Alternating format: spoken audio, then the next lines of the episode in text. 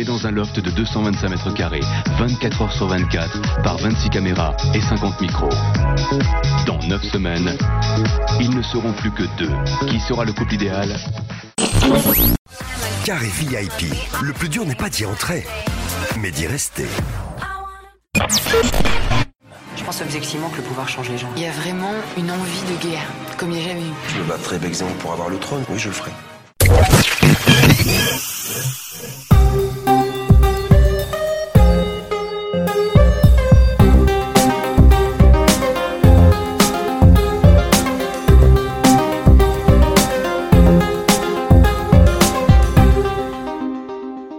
Salut, c'est Thomas, bienvenue dans Media Story, le podcast qui raconte les médias.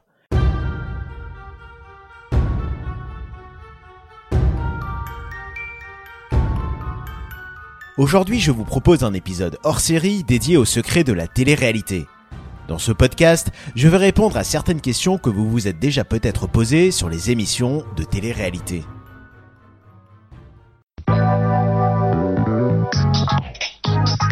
Célibataires coupés du monde. Philippe, Laure, Aziz, Loana, Jean-Édouard, Julie, Sylvie, Kimi, Fabrice Kenza. et Christophe. Filmé dans un loft de 225 mètres carrés, 24 heures sur 24, par 26 caméras et 50 micros. Dans 9 semaines, ils ne seront plus que deux. Qui sera le couple idéal?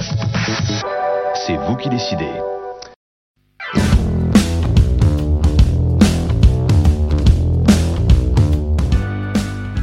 Fin avril 2001, une émission d'un tout nouveau genre débarquait sur M6, Loft Story. Une émission qui fit grand bruit et pour cause, c'est la première fois qu'une chaîne grand public diffusait de la télé-réalité. Un genre proposé chez nos voisins néerlandais depuis 1999 avec le programme Big Brother dont était adapté le Loft. Mais l'émission qui a mis la lumière sur Loana, Stevie ou Kenza était-elle vraiment la première télé-réalité diffusée en France? Eh bien non, en réalité, il s'agissait du deuxième programme du genre proposé à la télé française. Avant le Loft, il existait une autre télé-réalité d'enfermement qui s'appelait Aventure sur le net. Alors certes, l'émission était beaucoup plus confidentielle puisque diffusée sur une petite chaîne du câble, TF6. Une chaîne qui, comme l'indique son nom, appartenait à TF1 et à M6. Et c'est assez ironique quand on sait qu'avant le Loft, les deux chaînes avaient fait un pacte pour ne pas adapter en France sur leurs antennes Big Brother, qui devenait un phénomène mondial, mais qui était jugé comme trash. Sauf que lorsque TF1 annonça son intention d'adapter sur son antenne le programme américain de télé-réalité d'aventure Survivor à l'été 2001, renommé Colanta, M6 avait considéré cela comme un manquement à leur engagement et rompit le pacte pour finalement adapter Big Brother en France. Mais revenons sur la toute première télé-réalité du PAF, Aventure sur le net. Présenté à l'époque par TF6 comme un jeu, le concept était le suivant. Trois équipes de trois personnes étaient enfermées dans trois appartements différents et étaient filmées en permanence. Chaque appart était vide. Seul un ordinateur connecté à Internet était présent. Internet grâce auquel les candidats pouvaient passer des commandes avec un budget alloué par la production pour se loger, se nourrir et s'occuper en s'envoyant des mails entre équipes par exemple. Les téléspectateurs devaient voter pour leur équipe préférée et pouvaient leur lancer des défis à relever.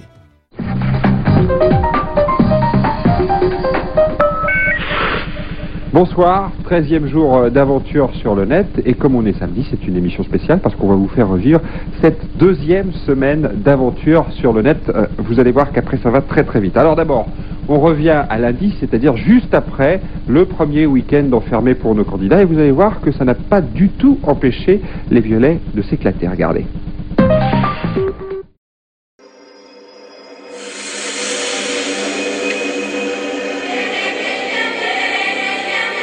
L'équipe de production est prise au dépourvu.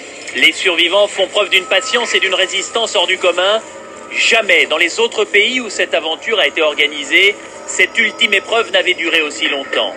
Il est 20h30, le record de durée est battu, et pour l'instant, même si tous sont au bord de l'épuisement, aucun ne semble vouloir craquer.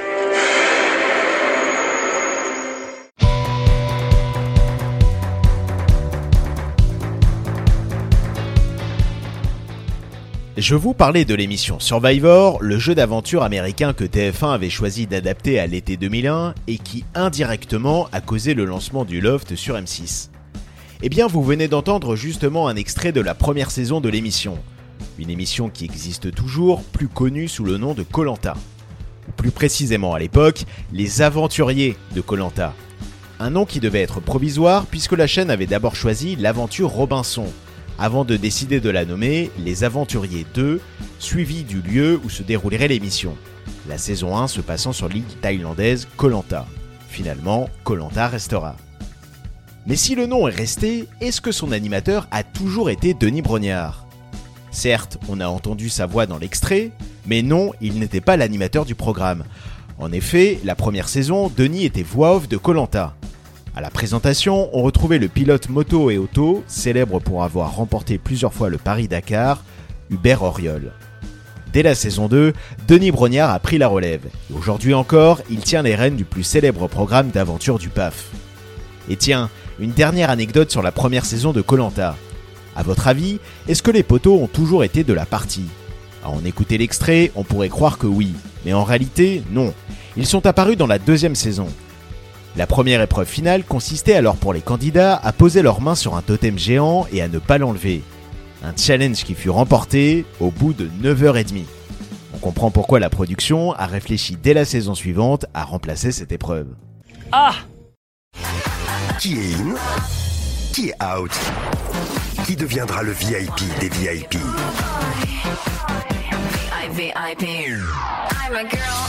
Carré VIP, le plus dur n'est pas d'y entrer, mais d'y rester.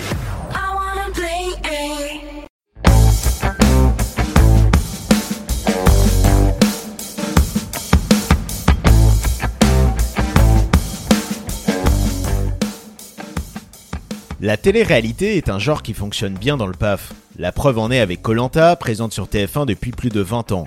Mais aussi avec Pékin Express, diffusé sur M6 depuis 2006, ou les Marseillais qui fêteront bientôt leurs 10 ans sur W9. Mais est-ce que la télé-réalité est-elle toujours synonyme de succès d'audience? Non, ce n'est pas toujours le cas. Et pour preuve, voici quelques exemples de gros flops d'audience.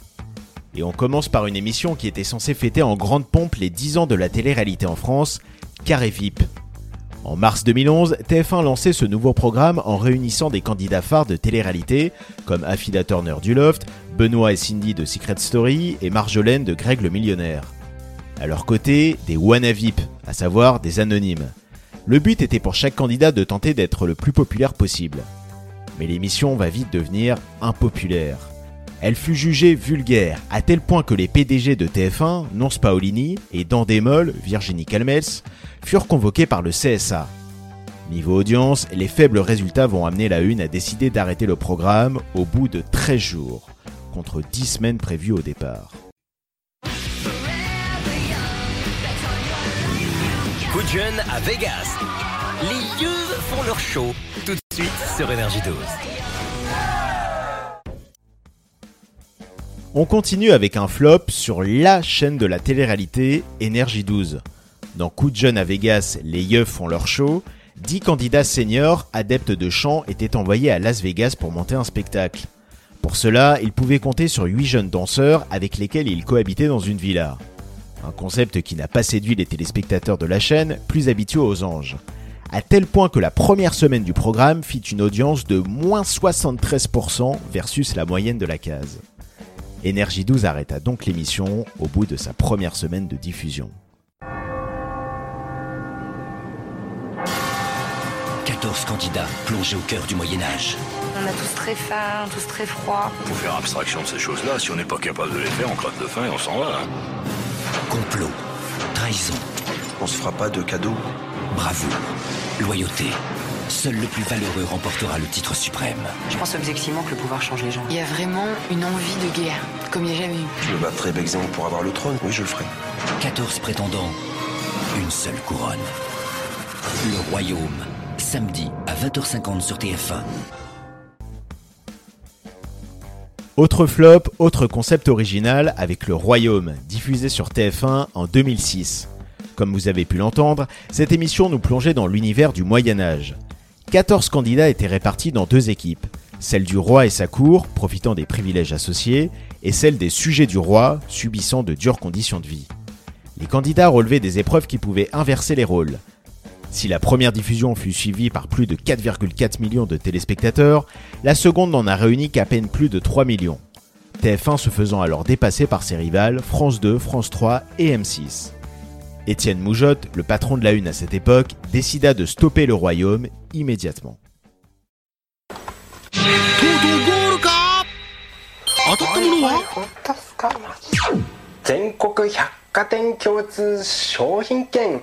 全国百貨店共通商品券1万円分だそうでございますよ惜しいですねこれ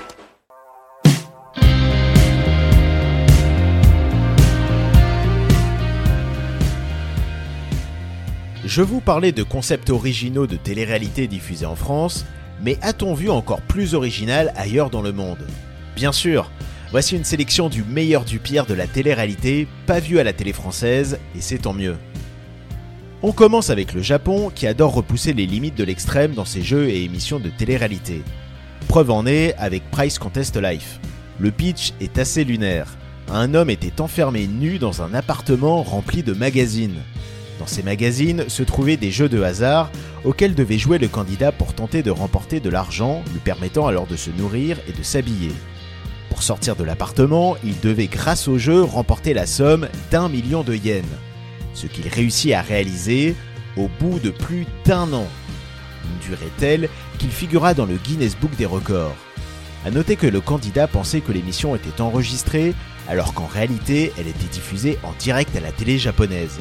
Un véritable Truman Show. One exceptional gay man. I want to make a huge attempt at finding a connection. 15 extraordinary suitors, all vying for his affection. Everybody's out to get this perfect guy. That's definitely ingredients for a lot of drama. There were things that he had heard that I hadn't heard, two conflicting stories. In the end, he must select just one man. Direction les États-Unis pour une autre télé-réalité What the Fuck? Boy Meets Boy. Un concept semblable au Bachelor, un candidat entouré de plusieurs participants tentant de le séduire pour remporter son cœur et l'émission. La particularité était que le candidat étant homosexuel, les participants étaient des hommes, sauf que la moitié d'entre eux n'étaient pas homosexuels. Si le candidat tombait sous le charme d'un homo, il remportait 25 000 dollars et un voyage. Et s'il était charmé par un candidat hétéro, c'est ce dernier qui gagnait 25 000 dollars. Un programme qui s'arrêta après la saison 1 et qui ne connut pas d'adaptation à l'étranger, payant alors ses mauvaises retombées dans la presse internationale.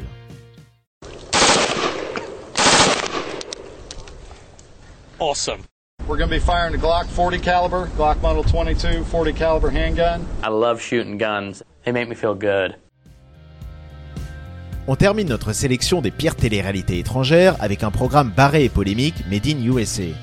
Armed and Famous, littéralement armé et célèbre. Dans cette émission diffusée en 2007, des célébrités suivaient une formation pour entrer dans la police. Une fois l'entraînement passé, les policiers stars patrouillaient en compagnie de vrais flics. Et avec l'arsenal qui allait avec, donc armés. Dans le casting des célébrités, on retrouvait la sœur de Michael Jackson, la Toya, Women de Jackass, ou encore une catcheuse et un acteur de série télé. Mais après 4 épisodes, l'émission fut supprimée. La raison Les policiers VIP s'étaient introduits par effraction chez un particulier. Une attitude plus que border, tout comme le concept du programme. C'est tout pour le moment.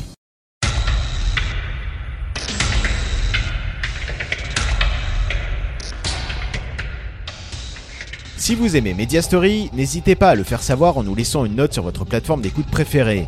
Merci par avance pour vos retours. Et merci à tous d'avoir suivi ce podcast. Pour écouter tout plein d'autres podcasts sur la culture, la société, la littérature ou les séries, allez faire un tour du côté des podcasts de Podcut, le label qui va vous en apprendre et vous détendre. Vous retrouverez tout le catalogue de Podcut sur notre site podcut.studio. Aussi, si vous souhaitez nous aider à faire vivre le label, n'hésitez pas à faire un don au Patreon de Podcut. À dans un mois pour se replonger dans l'histoire des médias.